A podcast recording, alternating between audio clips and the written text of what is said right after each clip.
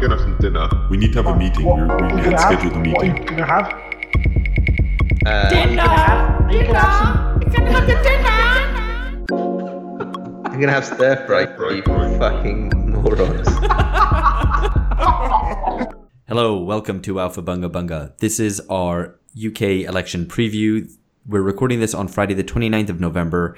The UK general election will be on Thursday, the 12th of December. So just a little less than two weeks away. You're listening to this probably on a Tuesday, uh, which is our new launch date for episodes. So do keep an eye out for uh, new episodes out on Tuesdays rather than on Thursdays as usual. We're going to be switching to this new schedule for the uh, forthcoming future. Um, the future always tends to be forthcoming. Um, that's the way it tends to be.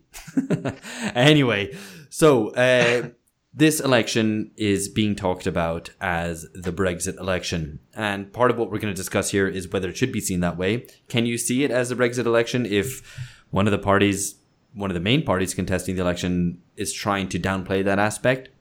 Uh, just to give you a little bit of context uh, as to what the polls are saying, we and just a and a little note here: we're not going to just be talking about polling because fuck polling, but also we're going to have to mention polling.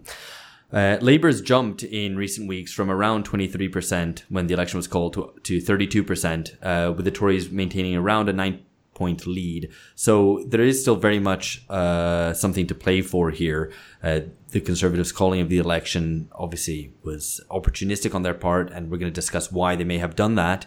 Uh, but it also is not a foregone conclusion uh, by any means. Um, so obviously our position and uh, particularly uh, Phil and George's position on Brexit is uh, very obvious. Uh, they're the co-founders of the Full Brexit, which you might want to check out. Um, but I guess my job here is going to be trying to wind them away from from kind of hard Brexit positions and asking them like, really, really, but isn't that just you thinking that? Does everyone else really think that?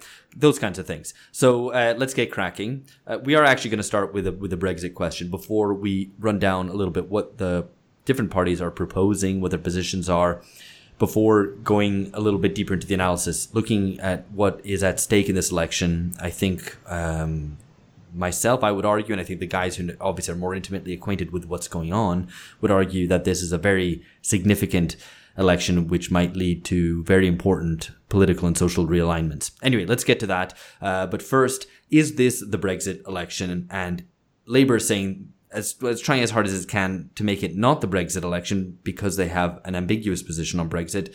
Um, if they say it isn't, does that re- does that make it the Brexit election? Can it be the Brexit election if some parties are deciding not to fight it on Brexit? Yeah, I mean it's. Um, I mean the other thing that's happened with the uh, Labour surge in the last couple of days only is the kind of crumbling of the so-called red wall, which is the solid traditional Labour seats in the north and the Midlands, um, and that they're uh, now looking like they might swing to the Tories because those northern and um, Labour seats in the Midlands are all constituencies that are heavily pro-Brexit, and that there's um, that they're likely, or that at least that the Tories are making gains there in areas that would never have, um, where you never have expected to see a Tory MP.